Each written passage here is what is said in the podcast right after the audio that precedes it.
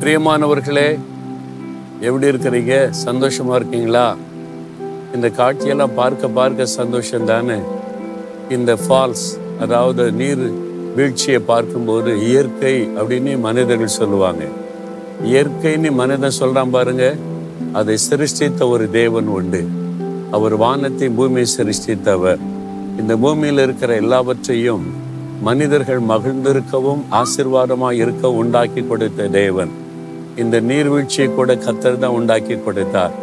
எத்தனை லட்சம் பேர் இதை பார்த்து மகிழ்ச்சியோடு வந்து குடும்பம் குடும்பமாக சந்தோஷப்பட்டு போகிறாங்க தெரியுமா? மனிதர்களை மகிழ்விப்பதற்கு தேவன் இப்படி அநேக ஆசீர்வாதங்களை உலகத்தில் வைத்திருக்கிறார். இந்த நீர்வீழ்ச்சி ஆரகன் என்கிற ஸ்டேட்ல இந்த போர்ட்லேண்ட் என்கிற பட்டணத்தில் இருக்கிறது. இந்த ஃபால்ஸுக்கு மல்கி நோமா என்கிற பெயர். நிறைய மக்கள் இதை பார்க்க வர்றாங்க. நான் இதை பார்த்து ஆச்சரியப்பட்டு இதை சிருஷ்டித்த தேவனை நான் ஸ்தோத்திரம் பண்ணினேன். சரி ஆண்டவரை துதிக்கலாம் ஆண்டவருக்கு நன்றி சொல்லலாம். இன்னைக்கு எனக்கு என்ன வார்த்தை சொல்கிறான்னு கேட்குறீங்களா யோபு ஐந்தாம் அதிகாரம் பத்தாம் வசனத்தில் தாழ்ந்தவர்களை உயரத்தில் வைத்து துக்கிக்கிறவர்களை ரட்சித்து கத்தர் உயர்த்துகிறார்.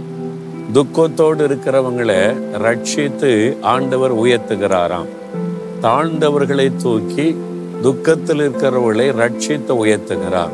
ஏதோ ஒரு துக்கம் உங்களுடைய உள்ளத்தில் இருக்குது. குடும்பத்தை குறித்து வேலை குறித்து ஊழியத்தை குறித்து பண நெருக்கடியை குறித்து பிள்ளைகளை குறித்து ஏதோ ஒரு துக்கம் இருக்குல்ல? இன்றைக்கு ஒரு துக்கம் உள்ளத்தை பாதிச்சுட்டு மனசுக்குள்ள ஒரு துக்கம் காணப்படுது. வெளியில சந்தோஷமா இருக்கிற மாதிரி காணப்பட்டாலும் உள்ளுக்குள்ள துக்கம் இருக்குல்ல?